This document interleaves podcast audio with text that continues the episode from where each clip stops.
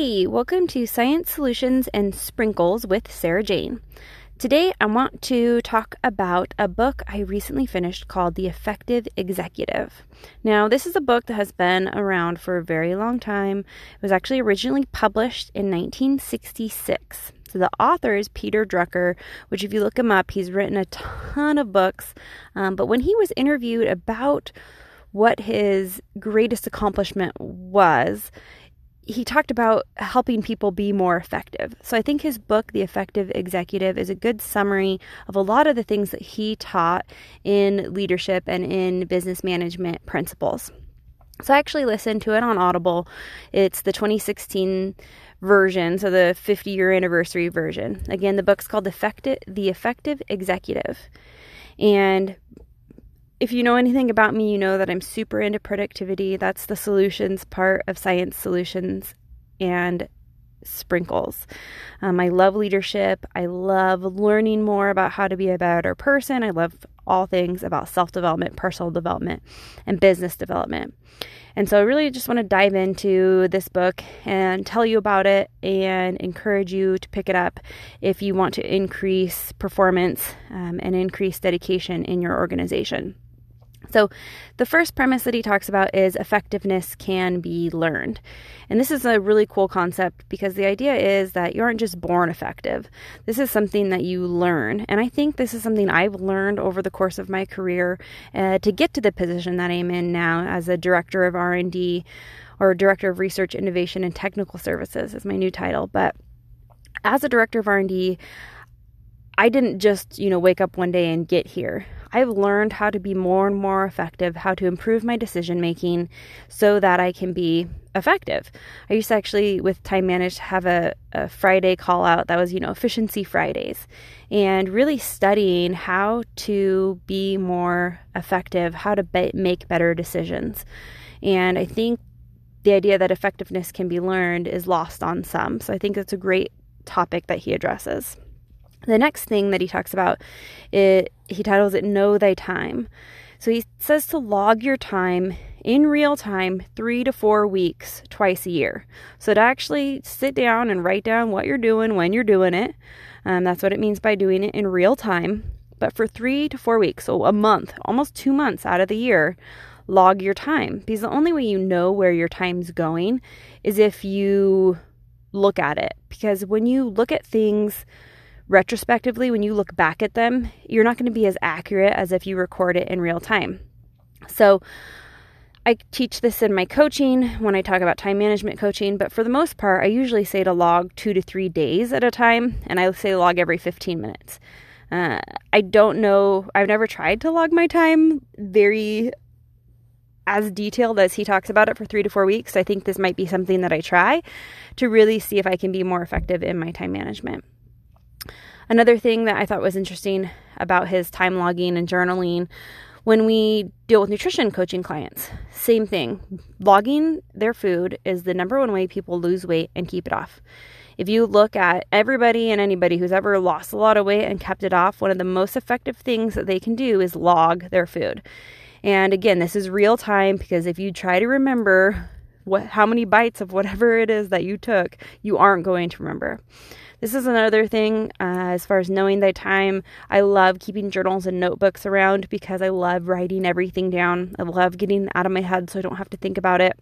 And I think that uh, knowing thy time and, and keeping a log that way you can actually look at it and see where your priorities are and see where your you know your true priorities where you're actually spending your time is the next thing he talks about is what can I contribute?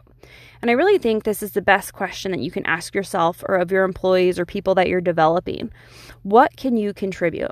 I ask it of myself all the time before I go into a meeting with my boss. What can I contribute? Right? What is my value? And in this chapter, he actually talks about communication and information are different. Um, and I think this is so cool. Communication and information are different. I've hammered this home with my team since I heard it because a lot of times we provide the information that production needs, but the communication may not actually happen. So while we put it on our processing text or we put this information out there in an email, maybe, That's not necessarily communicating. But when I call that person and go, "Hey, did you see that email?" That actually just happened just before lunch just now. I got ran into uh, one of the VPs. He said, "Hey, did you see my email about X?" Right? Just he provided the email doesn't necessarily mean that it was communicated. So keep in mind another big takeaway from the effective executive is that communication and information are different. The next thing he touches on making strengths productive. So that focus on strength. And he talks about how many leaders have their faults and you you can try to have a well-rounded leader, but you don't really get the most out of people that are well-rounded. People who have a weakness uh, are usually the great leaders because with a great weakness will come great strengths. And one of the things that my work has been doing is going over the Strengths Finder, which I recommend anybody does if you want to know what your strengths on. Because if you can grow your strengths, you're going to be a more effective leader. My strengths are strategic, achiever, communication, futuristic, and activator. And when I think about these strengths, it helps again for me to be more effective. I actually wrote a blog on this on Sprinkles com. You can find, I talk more about StrengthsFinder and how you can get the test. But know your strengths because it helps you to be a more effective leader. And again, back in 1966, when Peter Drucker wrote this book, he talked about strengths being important and weaknesses um, just being overshadowed by great strength. Don't look for people that are well rounded. The next thing he covers is first things first, and that's all about knowing what's important. So, having that foresight, that self reliance, courage, all of those things that make great leadership. This isn't the, you know, first things first, as in the first thing that comes up in the morning, right? No, this is actually having priorities. And he talks about dedication, determination, and serious purpose. So, concentrate and set priorities and act according to those priorities. Next, he talks about the elements of decision making, talks about rational action, the knowledge, the skills, the habits that you need to make effective decisions. And really, effective decisions are about responsible judgment, procedure, and analysis. The whole book, he's kind of alluding to the idea that we've had a shift from production workers into knowledge workers. And really I manage knowledge workers, right? I manage food scientists. I manage people who are knowledge workers, not necessarily production workers. I do have some lab techs, but for the most part, most people in today's world are managing knowledge workers. Most of us are professionals working as knowledge workers. And he talks about this shift. And again, this was, you know, 50 years ago, over 50 years ago, that he wrote this book and talk so it's in some ways it's outdated, but in other ways these principles still ring true. Um, in conclusion, he talks about effective executives being important to the development of the organization. He actually talks about self development, increasing performance of the whole organization. So, the higher level playing field that your VPs are, that your directors are, that your management is in the organization, the higher performance and the higher dedication you're going to get from your employees.